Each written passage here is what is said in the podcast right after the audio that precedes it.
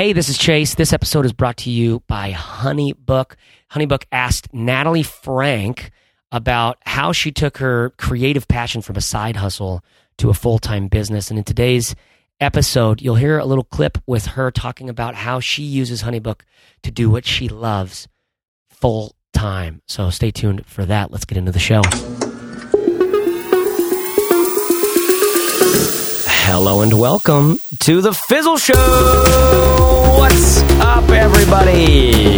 Yeah, I've got a little bit of a deep voice today because my baby was up so early because entrepreneurship and child rearing. Oh boy. So it's the Fizzle Show. Can we get a do-over? Hold let me, let me- no, no, we're sticking with this. Darn it. your this is best the work. Fizzle Show, though, where we where we talk about things that are interesting to real life entrepreneurs, people who sometimes have to wake up early with babies. Did I mention that my baby got up early this morning? I'm kidding, but we talk to real life entrepreneurs. We talk about things that are important and interesting to real life entrepreneurs, uh, and we do it honestly here. That's our. Uh, that's like our value is we want to tell the truth. I mean, we want lots and lots and lots of people to listen to this thing, but we also have to tell the truth. Um, and I bet we could get a lot more if we didn't tell the truth so often. I bet we could get a lot more people listening if we didn't tell the truth so often, guys. We might want to consider that as a brand message. Uh, welcome. If it's your first time here, there are three of us on the call. Steph Crowder, say hi, Steph. Hey, everybody. I'm happy to be here today. All right, Corbett Barr. I'm gonna have to like step it up. You guys, I mean, we've got Steph over here with a little illness that she's been dealing with for a few days. Hey, that was pretty good for having a really no, sore no, throat. no, it was it was good for having a sore throat. I We're having appreciate that. strep throat. It's Yeah. crazy. it's really bad, but it's Steph okay. is really coming through for us today. Yes. So, and Chase with his grogginess. I'm not that groggy. I just, I just really like because the nature of our content today, like the topic Sure. that we're talking about. Yeah, I was yeah, like, yeah. I just, You just couldn't start off- really quite get a full, Yeah. a full hello and welcome to the Fizzle Show because today we're talking about something that's, that's just, it's sort of, he- it's not sort of heavy. It really is heavy. It's really heavy. This week, um, and in the last couple weeks, this week, Anthony Bourdain uh, took his own life, and and to me, this is just this is again just one of the stories. Another story is Kate Spade, very famous designer, purse maker lady um, of of New York, I think, and both of these both of these folks who are kind of like really ballers kind of like really like to me when I think I know I don't know Kate Spade very well at all, but I know I've followed Anthony Bourdain for a long time. I mean, he's like he's in a very real sense a hero to me, you know, because I love the idea of for some reason I, I I'm trying like we're building these platforms, you know, to me at some age it just became interesting like, whoa, you can become a Gary Vaynerchuk or a Casey Neistat or an Anthony Bourdain or uh uh who's the the you can become an Ellen DeGeneres. You can become an Eddie Murphy. You can become a like you know what I mean. It's like I think of all of these as this like nowadays we I think about in terms of platform. You build this platform, you build this brand, you build this body of work, you build this thing, and it's related to what you care about, uh, how you do your work, whether or not you get your work done, what kinds of work you commit yourself to, what ways you bring yourself to that work, how you roll that up into into more and like into doing better and better work and wider and wider, you know, arenas and stuff like that. And so Anthony Bourdain to me is an excellent example of someone who who really crushed it. You know, he really he he was so he felt he always felt so authentic and real.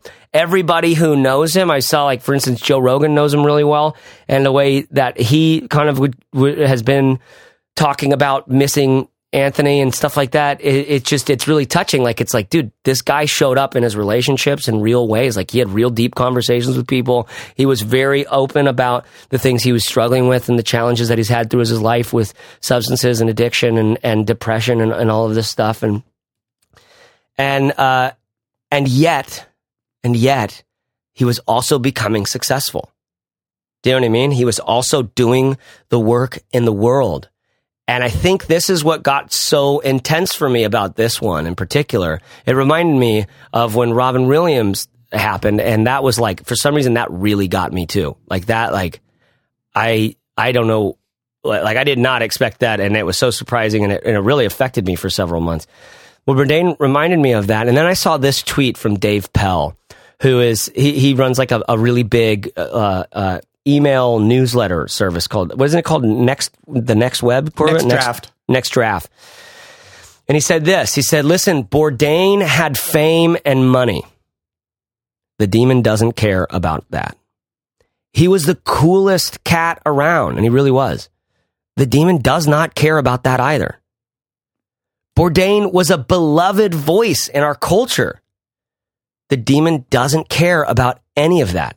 If you're hurting, you are not weak. You're a human. And what struck me so much about this was just how much of my own life I've been trying to get to some version of fame or money or being the coolest cat around or becoming a beloved voice in our culture. Like to me, the idea of attaining those, of being successful in becoming a beloved voice in, in a, in a culture, right? Is something I have, I've just naturally behind the scenes, almost subconsciously, that's just been such a motivator for me. Like almost as if I've been thinking, like, if I could just get there, then I would be happier. I would be more fulfilled. I would be more connected and loving. I would be more of the things I, I think life should probably feel like, you know? And Bourdain had it, had that, those things in spades in such, and he, he was so authentic and cool and street and had all the cred, right? It's just all that stuff that you see a lot of celebrities don't really end up having the cred like that. And he did, and it's like, in there too, you know, with, with him too. And it's just such a powerful and incredibly challenging and devastatingly sad thing for me to realize, both for Anthony, but I don't know Anthony. I never had a conversation with Anthony Bourdain. Like, right? Like, so many people ha- are, are, are, are passing away today that I just, I just don't know anything about it. I never heard anything about it. And so I like, so it's like we deal with death all the time. Like, why is this such a big deal? You know? And for me, part of it is like, is just this sense of the guy, according to me, like to, to my map of the, of the world, he looked like he had it all and it wasn't enough. And Steph, this would be awesome. I would, you mentioned this Jim Carrey quote before we start really getting into the conversation and talking and, uh, about this whole thing. Because um, we're to have an honest conversation about what it's like to be an entrepreneur, about what how the role of mental health, about uh, how how we ourselves have had these battles and and the tools and the resources and the practices that we've found can be really helpful and some ideas that frankly just need to be installed if they're not already you know but there's this quote that you mentioned Steph of that jim carrey said would you read that thing that maybe Yeah. maybe let's read the, the whole thing because it was like who is this from Uh, okay, so this is from someone over in the Courage and Clarity community. I'll protect this person's identity just because this is such a sensitive topic. Um, and, and to be honest, this is actually a topic that comes up a lot in the community that I run over on Facebook. I, I would say it's one of the po- most popular topics, is, which I actually uh, take as an honor that people come into m- a space that I run to talk about mental state and depression and managing Yeah. depression specifically as an entrepreneur. So this person posted this great quote from from Jim Carrey, but I'll also read what she said because I think a lot of us, like you Yeah. said, Chase, the reason we're talking about this is because it is so relevant to those of us who are trying to build a business. She said, in the wake of recent celebrity suicides who seemed to be doing well in life in terms of doing what they love, I realized that changing what I do to earn a living and earning more money may not help me recover from my depression. I've been working with counselors thinking if I could change something about how I work, I'll get better. But now I'm wondering if it's a lot deeper than that.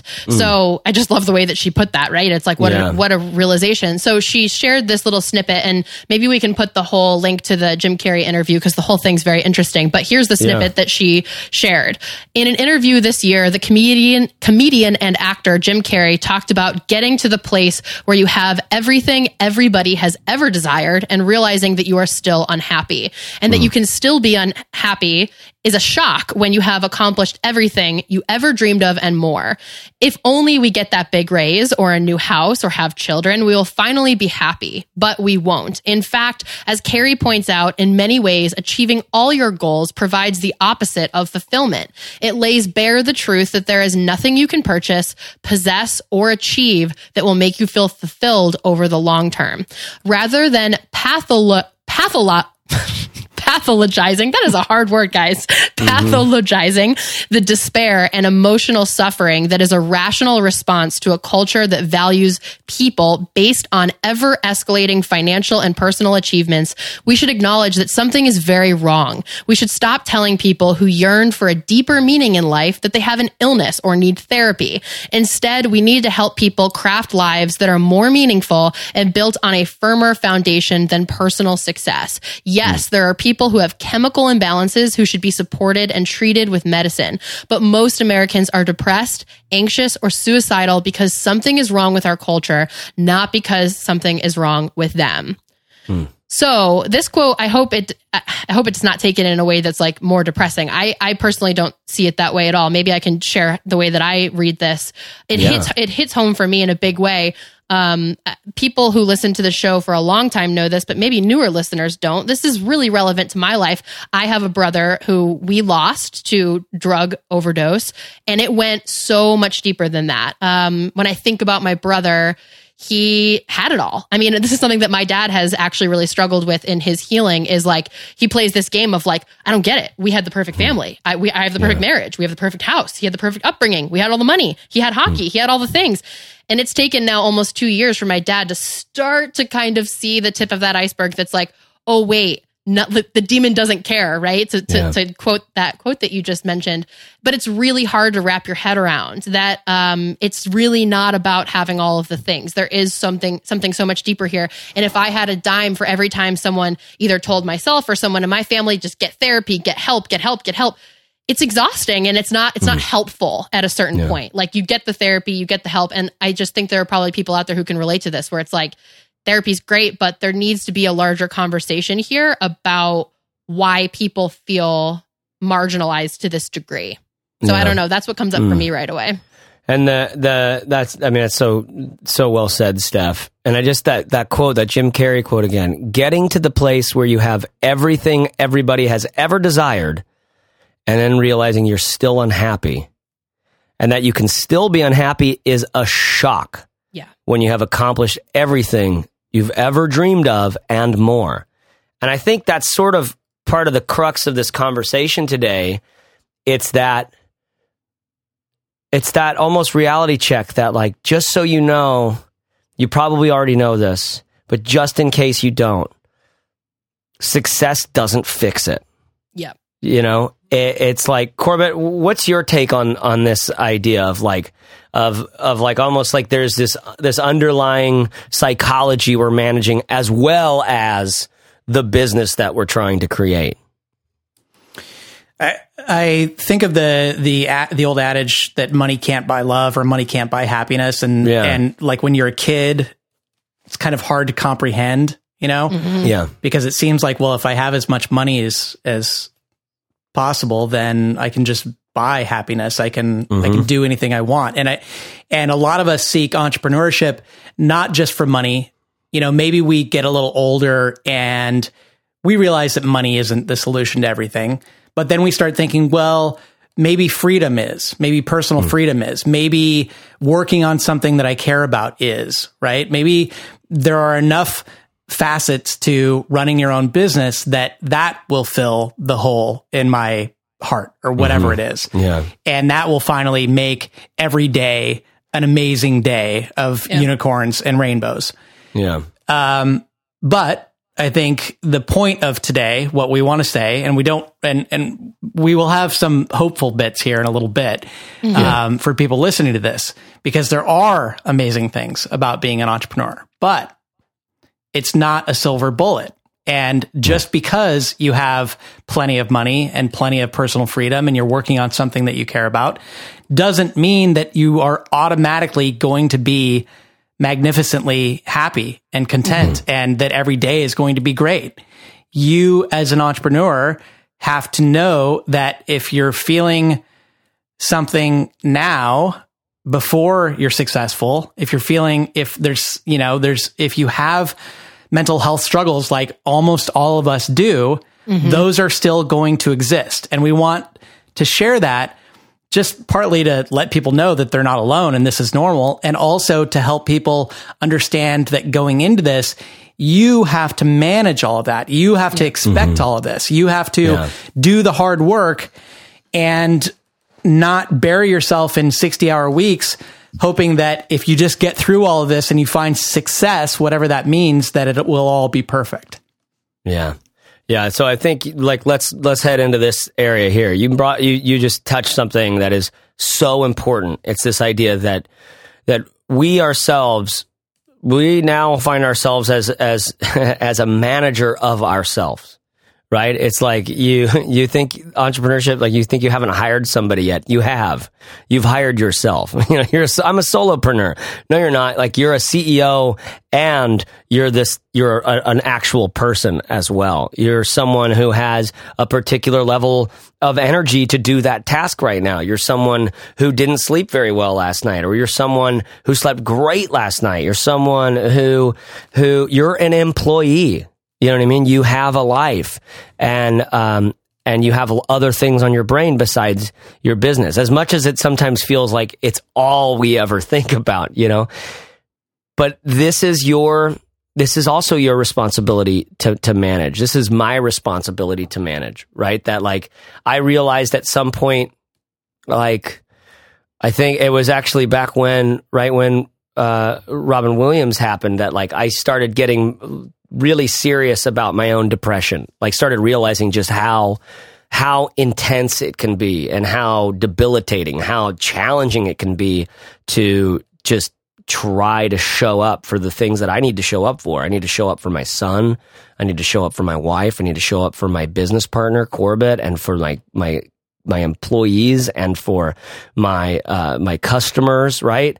And for my, like the parts of myself that I still want to be caring about and doing. I need to show up in so many ways.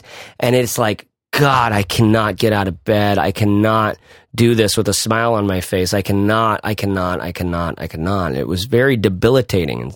And, so I started going to a therapist. Um, and at, and at the time I was, I, we went with, uh, with, as a couple, my wife and I, because most of the depression showed up in she she would get the brunt of of all of my failures elsewhere, like I would end up taking it out on her, or my I would be the least capable of keeping a smiley face on when I'm with her, effectively. Um, and so we went through, we went to counseling for a long time there, and then eventually, I actually got recommended to go see another counselor, a therapist who uh, was a somehow more intense, had like had like a, a steeper pay grade and had like more more ability to diagnose things or whatever. Um, and and that was that was helpful. And she gave me a clean bill of health, basically, but just like the sense that I'm going to be managing this the rest of my life is what came out of all of it, right? And I think of, and this is why that recovery language has become so powerful to me. I just think of all the times I've seen in those movies that are based on the real thing. Like they're in they're in these movies because it actually is this gritty scene in an Alcoholics Anonymous meeting, and some dude or lady like named Gary or Sue is saying, "Hi, my name's Sue. Uh, I'm an alcoholic. I've been sober for 35 years." Do you know what I mean? It's this sense of like this this addiction that like I've I'm an alcoholic. I haven't touched the stuff in 35 years, you know, but I'm an alcoholic. Eh, that's what's so great about that recovery language. What's been so useful in it is it does it admits this addiction and the power of it, and the the what under what's underneath the addiction is like this emotional trauma, this need, this pain, um, for for for a million reasons. It's there. But the big point that I had to, that took me a while to get was this sense that, like, dude, it's actually, this is mine to manage. This is mine to manage. And it is manageable. For me, it is manageable. That's not the case for everybody. For me, it is manageable. And maybe, maybe it's an interesting time to talk about all our own experiences with what are, how have we we all have entrepreneurs have bad days, have bad weeks, can feel down in the dumps, can can have a season of just like, ah, man, I just didn't even show up for the last two and a half months. You know what I mean? Like, what has been wrong with me? Um, we can all we all go through this again and again, and I think the practices there are exactly the same for my. I mean, maybe I had just more of a interpersonal crisis of identity in in the depression or something, but it was it was bad weeks, bad days, bad seasons. And and there were things that I started doing that that helped me through it. Steph like you've mentioned having having practices before. What what how do you manage this sort of thing when it shows up? I think it's really useful. Well, first of all, I'll say so much of what you were just talking about, the word that comes up for me is the word belonging. And I think that that's something uh, I know Brene Brown talks a lot about in her most yeah. recent book, Braving the Wilderness, which is a great book. Um, I think so, the antidote to so much of what we're talking about is belonging and feeling mm. like you belong somewhere with someone and that you can really be seen for, for who you are and not be you know marginalized as a loser or so, it's like someone who just you know can't be accepted so yeah. i think one big thing to think about is how do you find how do you belong how do you belong with yourself when you're alone in a room how do you belong with the people that you keep company with because mm. Everyone does belong, you know, and it doesn't feel yeah. that way. But just inherently by being on the planet, I believe that you belong. So I think it's really important in the entrepreneurial space to find that, find a place mm. where you feel like you belong, whether it's the Fizzle community, which is a very, very open and supporting space, or maybe it's a mastermind group, something, something where you feel like you're part of the crew. I think that people underestimate. We've talked about this probably ad nauseum, but people underestimate the value of that. Um, so that has played a huge role in my life, feeling like mm. I belong with you guys as supporters of mine, feeling like I belong with the women. Female entrepreneurs who support me and my mastermind group, uh, game changer, absolute game changer. I feel like I belong in my house, you know, people mm. I hmm. surround myself with. So that's really important.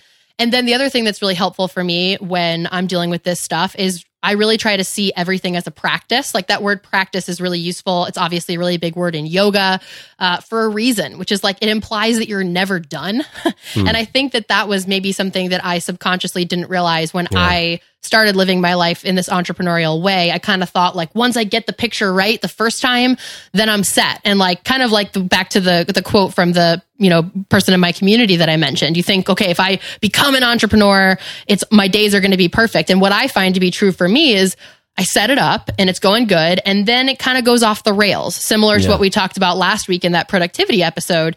And instead of, I have to like forcibly check myself, I have to like consciously check myself and say, hold on a second. Like you're mm. in the driver's seat here, similar to what you just said, Chase, about this being manageable. I think when you build something, when you care, when you're running a business, it feels like oh my god and now this is like a runaway train and I, this is just how life is now and and do i even like my life the whole point kind of start to, i start to do this like spinning thing where i'm like i set this up to spend more time with my daughter and now i have less time. And what how did i do this? And the more times i've gone around and around with that the quicker i think i come back to the center which is like hold on oh hold on. I'm in control here. Like i can set this up any way i want to. I could blow the whole thing up if i want to. And that's okay. Um so for me it comes back to this practice of what do i want my day to look like like what do, mm. what am i what am i doing this for if i wake up tomorrow morning and am, am diagnosed with stage 4 cancer like how do i want to say that i lived my life now. Like it starts now. And I think mm. I see that as really empowering, not pressure. And maybe maybe it doesn't strike everyone that way. I encourage people to find what works for them. But well, I, for me, at, for at different times, it wasn't empowering, right. and then at other times, it is. It's exactly. like it's like related to how I don't know what how competent I feel uh, to and it, like how it, it, relates to how likely how likely do I think failure is. Mm-hmm. Almost, you know, it's like in some ways it's that. I, am sorry, I stepped on your toes no, it's there. Okay, just, you're good. What were you, you what were you heading towards though? I think I was, what I was heading towards is for me the way it shows up is it feels like pressure and yeah. pressure doesn't feel good to anybody. Uh-huh. It feels like you're not like there's a million balls in the air and I do not like when I feel like a plate's hitting the floor. It's not my mm-hmm. thing. So when I take the pressure off of myself and say, "Hold on, like what really matters here?" Uh, and then I think about what matters, and it's like waking up and getting to step out into my backyard and like have yeah. a hot coffee and like li- like give my daughter a hug. Then I'm like, oh my god, like coming back to that north star, I think is what's really useful. Then then you can ask questions like, what would happen if I just took the pressure off of this situation? Um, that's what works for me, but it's a practice. It gets, it, sometimes it gets really far out of control before Yeah. I'm in this space. Like I have strep throat, guys. I- I probably get like ran myself into the ground. It's a cycle for me. So I think part of it is getting in touch with like, what does your personal cycle look like? And Yeah. when it's time to course correct, practice getting things to a good place. And I think like anything that you practice, you get better at that with each go hmm. around. At least hmm. that's how it's been for me so far. Yeah, when from all that you've said there, it reminds the word in my head is is something actually you said before we started recording was you never stop tweaking. No. Do you know what I mean? And I Yeah. like that. It's like you said in there, like you're never done. You're never done, which kind of feels like, oh, I just want to. But the truth is, if you can look at this as like it's, you remember Mr. Miyagi in in in Ki- like Karate Kid Two, I think is when he has the bonsai trees, right? And he's like so serious about just trimming up this bonsai tree because like the point is, you want it to to grow to be a certain thing for a certain amount of year like it's like go as long as you can without it getting so big that it dies effectively without it like going running so amuck that it dies. So you in order to keep this thing alive you have to have this pruning thing going on. We have to know what this tree sort of likes and how it needs to grow and and what's too much and what's too little. And it's a thing you kind of tend to every day or two making little nips and cuts here and, and there. And so it's like it's like we all have a bonsai tree. Mm. You know, it's like we all have the bonsai tree, and that's just one of the things we do in our lives as a grown up is we tend to our bonsai tree. And it's like, all right, are we feeling good enough? Are we feeling too good? Are we feeling bad? Are we feeling too bad? How are we feeling about our rela- relationships? How about belonging? Do we have a sense of progress in our business? Is there a sense of purpose in our lives? Do we feel connected to our sort of authentic self? Am I becoming more myself or less myself? It's like these are just the little nips and cuts, sort of everyday sort of thing. And if I'm honest, uh, when I think about, I'm just realizing like we have like such a good resource about this very exact thing. But we'll, I wasn't even thinking about that when we started talking. Maybe we'll come back to that when we start getting into the uber hopeful part, even though to me, this is already the hopeful message. The main message is you are you like like it's the main message is what my midwife said to my wife when we were pr- when we were in labor was one with certainly one of the hardest experiences of my entire life right?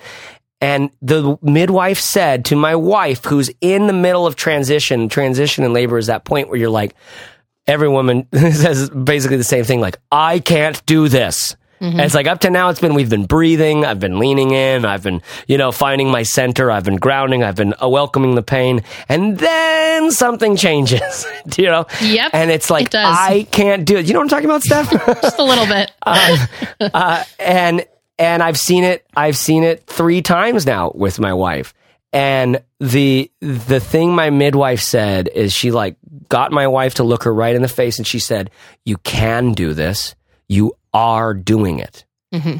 And it's that. That to me is the message. You are already tending your bonsai. You have been unconsciously for forever. Now it needs to make its way into your conscious life as a thing that you manage because it devastates you and the people around you when you let your bonsai run amok. Yeah. You know? And I love that analogy because maybe part of this is like, let's all just let's recognize that we all have a bonsai. I think it's really easy to feel isolated and feel like something's wrong with me that like why can't I just get this right? I cannot tell you how often I hear that from people Yeah. that I coach. They're like, why why can't I just do this like everybody else does this? Like why do I keep having these setbacks? I'm like because we all because like Yeah. it's like everybody has their version of this and I know that that's brought me a tremendous amount of comfort to know that like there's not something wrong with me. This is just like what it is to be Yeah. not only an entrepreneur but a human being. It's I think that maybe that goes back to that that belonging piece. Totally. Corbett Barr, what are you hearing over there, man? Well, first of all, um, I want to say that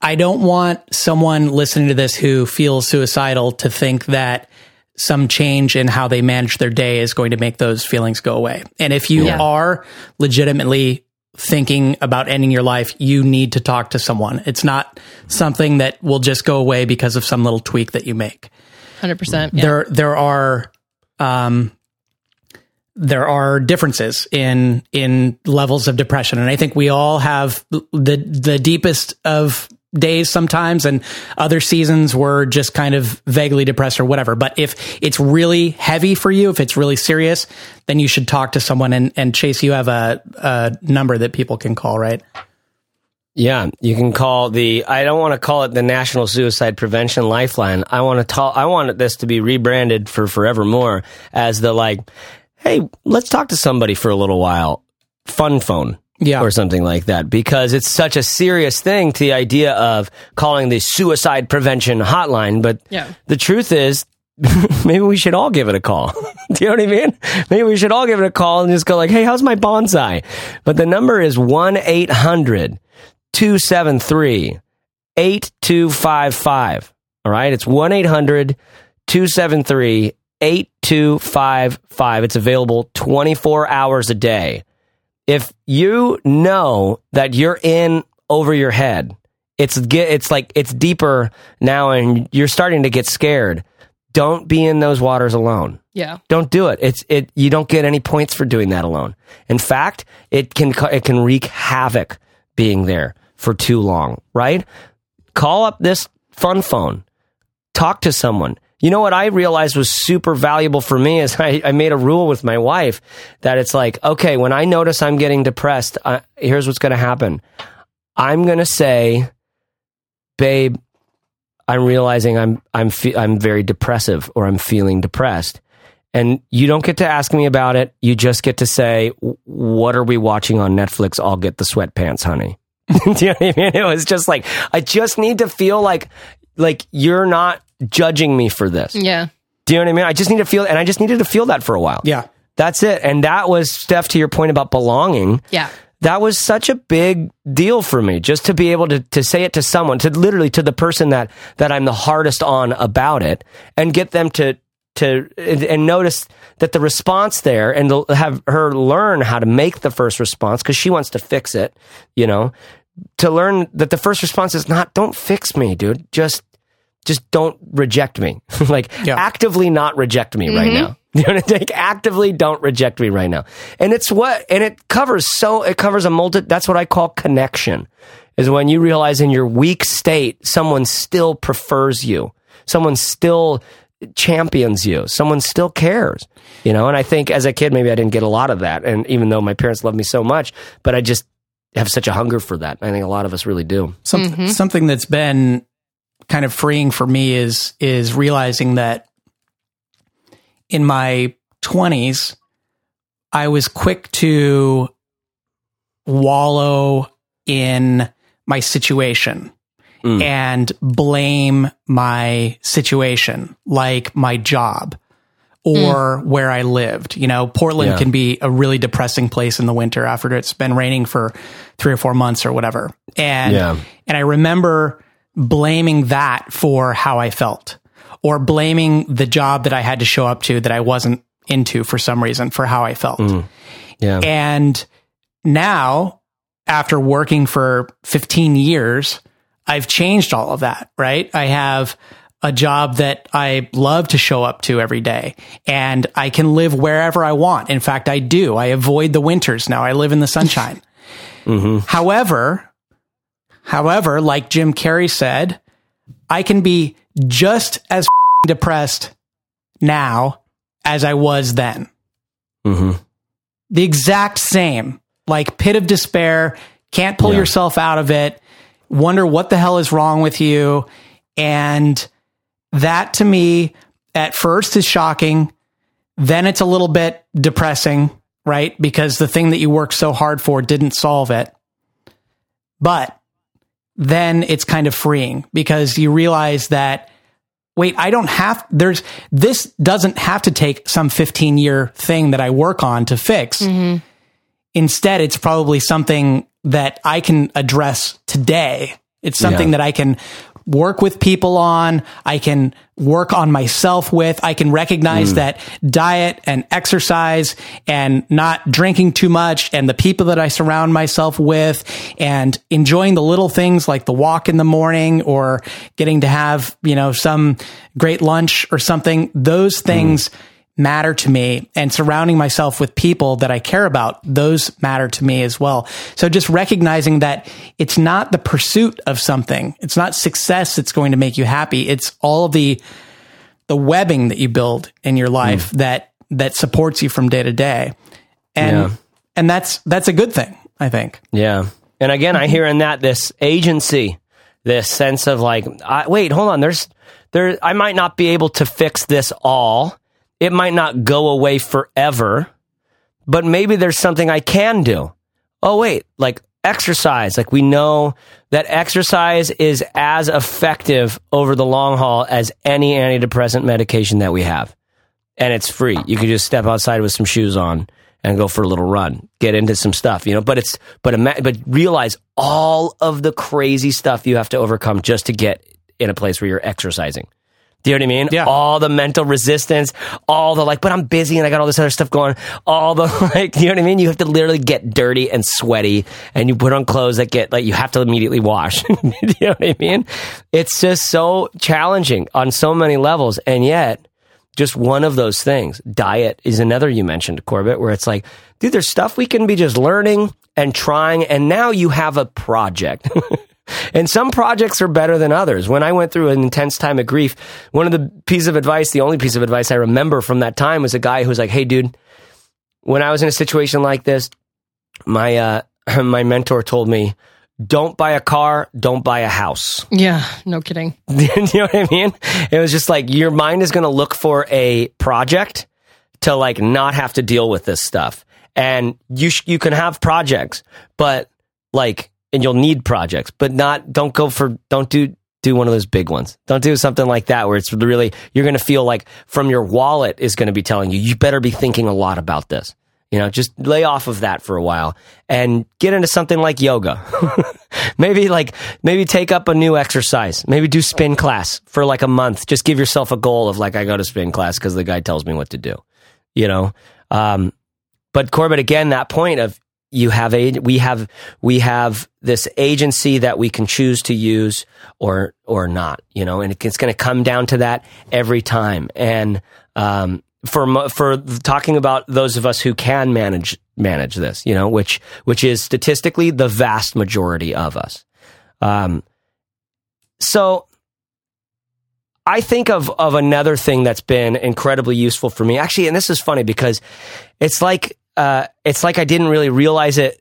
I, I'm realizing it now more than ever, even though I haven't been doing it anymore. But the the practice of affirmations was just like I'm looking back on it, going like, dude, I think that really changed my life. Looking back, like I don't really do it anymore. I just did it for like a season, um, and a pretty long season, uh, and I learned how to how to do it, like how how to like just say something like, hold on, I am safe and just kind of like let that sink in. Like say it again, like I am safe. Like I'm safe. Like I, and feel that stuff you mentioned earlier. What it does is it the pressure. Yeah. The pressure. It's like it. It's like it shows me like, dude, look at what you're holding yourself underneath. Mm-hmm. Look what you're holding yourself underneath. You're if you're safe, you wouldn't need to think about like you wouldn't need to be holding all of that crap. You know what I mean? Um, it was like it was like constantly a different thing of like I am safe or or one other great one that was like I am on an endless journey throughout eternity. There's plenty of time. you know, just that idea. There's plenty of time.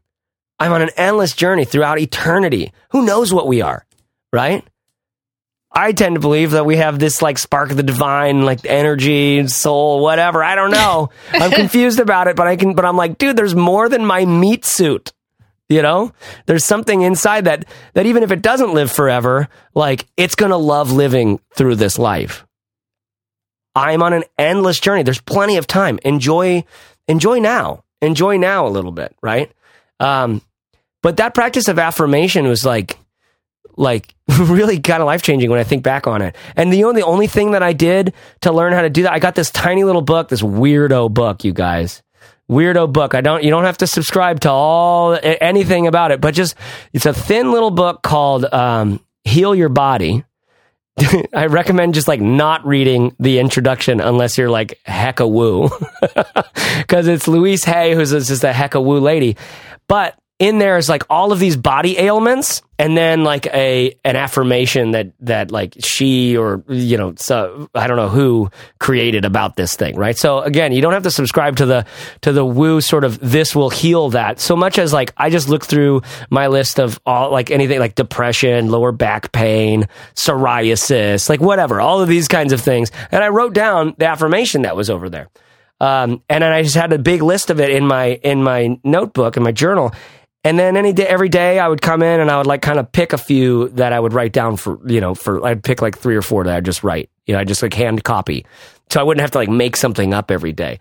But that's all I did. And it was really useful. It was like, it was like really cool, actually. One of those things that just shows, it like shines the light right on one of the, like, right on this like weird belief that I'm believing that's like, wait, wait, should that even be there? Should that even be there? And that's to me, what has been such an important and essential part of managing that bonsai tree. You know, just every day, like, hey, should this, hey, you're feeling like this or thinking like this. Should that, do we want to do that? Should that be, is that true? Is that true? Because if it's not like true, true, true for everyone everywhere, like, why are you taking it on? Mm. You, you, know, like, why, why, why are we doing that? So it's, it, it's been really helpful in that sense. Let me read. A, we got two sponsors, and then um, and then let's get into some let's get into some of uh, we've already been talking about the tools. Let's talk about some more of and maybe share some personal stories about like what have we been doing that's been helpful to manage this sense that like success actually isn't going to heal this thing that that a lot that pretty much kind of kind of a lot of us really have. All right? So first of all here's a little message from honeybook I got into photography because I love documenting the most important days in people's lives, but I had no idea how much time I would spend running the business. Honeybook changed all of that. It streamlines my entire process and handles everything about making my business thrive. Okay, so that's one entrepreneur's story of of how she used Honeybook to still to help get her business, her passion project to go full time right? The thing that Honeybook does is it is it kind of does a lot of things that that we all sort of need in one place, all right? It powers creative entrepreneurs by taking care of things like business management, invoicing, payment processing, and some other stuff. So, like you as the entrepreneur can get back to doing more of what you love. This is the goal of Honeybook and also our, our next sponsor, Gusto. Like these tools like MailChimp, ConvertKit, like all of these things. They, they like, we like exist on, on these tools. They totally help the blood to pump through our business's sort of body if you'll allow the metaphor. So Honeybook is offering Fizzle Show listeners 30% off of their first year. That's kind of a big discount. Just head to honeybook.com slash fizzle. That's honeybook.com slash fizzle and use the promo code or use the promo code fizzle when you start a free trial. And then our other sponsor for this episode is Gusto and Gusto Corbett is payroll and HR. They have a n- nice shiny new website, by the way. I was looking at those colors and the way the little animation works, and I was like, dude, these guys got someone good over there. Mm-hmm, they do, and uh, not just in design, but the entire suite is really easy to use. If you need to run payroll, provide benefits, uh, or hire someone, pay a contractor, Gusto is hands down the best place you're going to find to do that. It says here that uh, on average, people spend five minutes or less a month on payroll if they're using Gusto. And for me, that's totally accurate. In fact, you can put it on autopilot and just have the thing run, not even have to worry mm. about it. It's a yeah. pleasure to use. Um, we've been a customer for a long time and uh, Gusto is the best way to run payroll. And if you'd like to get three months of payroll for free, you can head to gusto.com slash fizzle. That's G-U-S-T-O dot com slash fizzle. Awesome. Thanks to Gusto and Honeybook for supporting the Fizzle Show and indie business in general. Um, okay, guys. So, Steph, what needs to be said that hasn't been said already? Mm, that's a pretty big question. Um, I don't know that I have much more to say beyond what we've talked about so far. I think, I don't know. I guess what comes to mind for me is these conversations, like it's been really interesting. So at the time of us recording this, I think it's been, I mean, Kate Spade and Anthony Bourdain happened just a couple days apart, right? So this was all last week at the time mm. of this recording. Mm-hmm. And, um, you know, things like this happen. And I feel like there's some discussion, but I've actually found it really refreshing that there's been this level of discussion, at least on my social media. Maybe it's the same for you guys where, there's just more dialogue. I've seen more people sharing their stories. I mean, people I really look up to have taken to Instagram and talked about a time when they contemplated ending their own lives. And I just think it's really important that this discussion is happening. Um, again, going back to my own personal experience, of course, hindsight's 2020, but I just see so much of this having to do with back to Jim Carrey's quote as well. It is cultural in that I think the conversation, the dialogue, and the openness uh, makes people feel like they have a place. And to me, like when I think about maybe this is something we haven't talked about yet, when I think about what I can do, especially in a time where I am feeling stable and who knows what the future will hold for my mental state, you know, in this exact moment, I feel good. It feels more than ever that a lot of us, I think, are mobilizing in the direction of being proactive, of reaching out to people and helping people who maybe aren't doing as well. Um, you know, in the past, like, you know, again, having grown up the way that I did with someone who really was struggling, you would be amazed the amount of messages we heard that were tough love. And I just think that's bullshit. Honestly, I think that sucks. And I'm really glad that as a culture, we are starting to reject the idea that tough love is going to help someone get better. It's not true. Mm. Um, and I have no problem taking that point of view. It doesn't work. And so I think it's important for all of us to look for opportunities to reach out to people who are struggling, even people who aren't struggling. I saw something great on Instagram the other day that said, reach out to your strong friend. You know, like mm everyone has the strong friend who's like always yeah. doing really well. That person might need to talk more than anybody else. So for me, that's a big thing I've taken away is like, you know, you never, maybe it's cliche, but you really never know what someone's dealing with. Mm. And I think the more each of us can create a space for it to be okay to be struggling, because like it's more than okay and in the past, maybe it hasn't been fully okay. So that's like a big takeaway for me is I'm just really glad we're having these discussions. And I personally want to have more of them mm. online and offline. Um, because doing it alone, like you said, Chase, it shouldn't be, it just, it shouldn't be an option. It's yeah. not going to work to do it alone. So I really do believe it's this conversation we've had today before we started recording. We kind of debated a little bit like this is a tough conversation. Is this our conversation to have? I think we need to have these difficult conversations. Um, and that's true of so many topics in our culture right now, uh, that are, are different different subjects entirely, but we all really do need to do the difficult work of helping each other out because I believe yeah. that's what we're here to do. Yeah, that's really lovely. Corbett, what do you think needs to be said that, that hasn't been said yet? Um, man, Anthony Bourdain was like, just like, uh, you know, he was one of the names that I would write down when I thought about who, who I admired most, you yeah. know? And uh, who was like really true to themselves, and and this is this is a really tough one. Um, I I, uh, I don't know if there's anything to take away from that, but um, just no, just, it's so true. It needs to be said. It just needs to be like it's like I can't. I just don't tire of saying that. Yeah, like I just watched his uh, um, the uh, parts unknown where he went to San Francisco like in the last couple years or mm-hmm. last five years or something like that. And the whole conversation, the whole episode, it, I just the way that he told the story, the things that he focused on, the conversations that he had, it was all about the tech world moving in. Mm-hmm. It was all about that through the lens of some restaurant owners, some great restaurants being closed or being about to be closed, and then also his, his, like he juxtaposed that with his jujitsu. He just like he's like reason why I'm in San Francisco. I did not want to come to the city again. I love coming here, but like the reason why I come here is to train with this guy every day. You know, and this, he just has all these bits of his jujitsu stuff, which is so crazy. He was like 55 rolling on the floor with 23 year old, you know, account managers. Yeah. It was crazy. Yeah. And, and, you know, when, when something like that happens, obviously, you know, like like you, I never got to meet Anthony Bourdain and and uh, wish that I had, but uh, I'm far enough away from it to be uh, obviously very sad and impacted, but at the same time comforted just by by remembering that um, you don't have to be sad that it's over. You can be happy that it happened, and Yeah. you know how lucky we are that we got to know somebody like that through all of those programs and all of the writings and everything that he did. Yeah, I think one of the hardest things for me was this thought that really wanted to encroach into my head, which was like, dude, if he can't do this, mm. like, if, if he couldn't do it, and then I, I learned more about him, and I realized, like, no, dude, the guy had a different set of wounds than me. The Oh, guy yeah. was different than me. The guy had a had a very very intense life. The guy's seen a lot more than I have seen. The guy has his own thing. Everybody's Robin Williams. I feel so similar to Robin Williams. Dude, he's his own thing.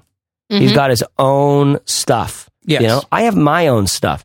That's the stuff I need to be managing. I come back to my bonsai, and it's like I cannot believe that that, that metaphor is taken, by the way, and that it's literally perfect. It's like, of course, I'm going to say that for forever now. You know, I have to come back to my bonsai. I'm not trimming someone else's bonsai. I'm not saying like, oh, they couldn't keep their bonsai under under uh, like in form, and so I won't be able to as well. It's like, well, if I'm not, then I'm not. But guess what? Like, I like I had an awesome moment with my son today when he was being a little crapshoot and we were trying to figure out how to recover from this thing, you know? And we did, and we got into some new space. And I was like, buddy, why why'd you do that? You know, why why and and he learned. It was like it was you just see these things in your kid. It's like there's nothing more powerful. There's nothing I didn't know this, you guys, but there's nothing more powerful than like literally like meaningfully helping someone you actually care about. Do you know what I mean? It's like the best feeling. It's actually like the most empowering thing. Yeah. Um and dude, that's my that's part of my bonsai. Yeah. You know? And I guess I guess you know the the last thing I'd like to say is just um, you don't have to do anything, especially if it is Yes. if it is encroaching on your happiness, your welfare. If you know you feel trapped by having to be on social media every day, mm. don't do it. Like, Yep. put it down and make time for yourself. Go for a walk instead. Go, you know, hang out, have lunch with a friend. Do something that do something every day for yourself and stop feeling like you do everything that you have to do because somebody prescribed it to you or because you see somebody else doing it. And that's what it takes to be successful because remember that success isn't what's going to make you happy. And it's proven that social media doesn't make us all happier. So see it as a mm. tool and keep it at arm's length otherwise. Yeah, I was thinking the other day, I was just like, I was like, dude, social media is just the computer's strategy at getting us to do community on the computer. Do you know what I mean? It's almost like the computer wants us. Yes. it's like it's like don't leave the house. It's like no, no, fight, fight. Like have a dinner party. Go fight. outside. you know what I mean? Go to a bar. Go fight. don't let our Fight digital overlords control you get a babysitter. Fight. Do not let do not let the bits and bytes take over. I mean, things- we lo- we just Go. and, and things in life happen without being on social media Yes. they really do. They really Believe do. it or not. It's a and that, that's a huge dude. Our culture, we are gonna we're gonna realize fifty or hundred years from now, or maybe five or whatever. We've already realized, like the smartest among us, the research is already there. It's like, oh no, we made a horrible error. like this is not the way to be interacting with people through a, a digital medium. You know what I mean? Like this, this is doing things to our psychology that we do not understand right now.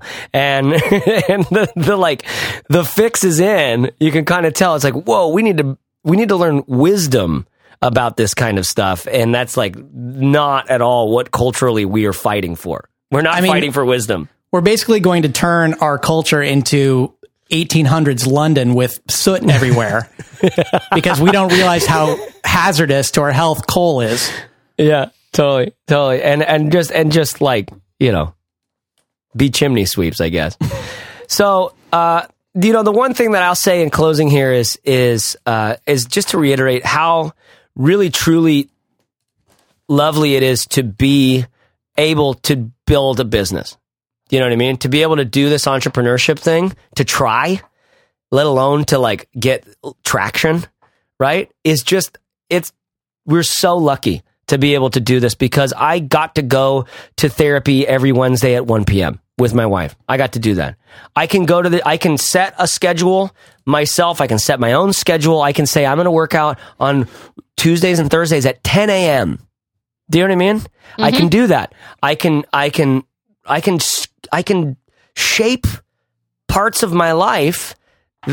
Like I can work very hard to get to be able to shape, you know, myself, parts of my life. And that's such an asset. That's such a, a, a grace. That's so, that's so, we're so lucky. I feel like that's the human right. That's what we all need. That's why we have so many issues in our world is because everybody's struggling to stay alive. And it, and like everybody knows they're, in the end, it's all, I'm all my, I'm on my own, you know, in some ways. Um, I wish I could give that as a human right. As it is right now, it's something that you have to fight for and not and and your good intentions aren't enough you know your your feeling of connection to the universe and your feeling of like i know exactly what i need to be doing that doesn't entitle you to anything you still have capital t capital w the work. You still have the work. We all have the work you know? And uh and there's actually some there's salvation in the work. There's learning. There's there's bonsai tending in the work. There is there is so much i learned about my own bonsai tree that i was taught by the work. Effectively what i was taught was that like you have a bonsai tree to manage. You have a mental you have a thing to manage and you can do this if you if you put your mind to it you can do it you know um, not the success, but the bonsai tree, managing the bonsai tree. Uh, I think in, in some ways we, we all have this opportunity at success, but we all know that that's not actually equal. You know, there's been a lot of, of people that were that, that didn't have the same level of access to, for instance, computers in the last five or ten years, you know, or to technology in any. There's, there's ways that some people are are are more accessible to success than others. But that doesn't preclude the fact that so many of us are finding like rising above, are finding traction, are getting things to work. You know, it is possible. You're not entitled to anything. It's worth the try. And, uh, and it's almost, it's almost more than, it's more than bearable. It's doable when you realize and have the sense that I belong that I'm a part of a community of people who are trying to do this, that like this is this is a worthwhile endeavor. Whatever the outcome, this is worthwhile to be working on. And I need to do it smart because that's what my that's what my bonsai is asking of me. okay, guys. That's enough of the ranting. Corbett, Steph, lovely conversation. Thank Thanks, you guys for awesome. being here. Yeah, thanks, guys. Um, this was a very special conversation. This is episode, what is this? This is 272. All right. So for show notes and links, you can go to fizzleshow.co slash 272. Hope to see you there. See you on the social networks. Maybe share this message, this episode with, with a friend who needs to hear it.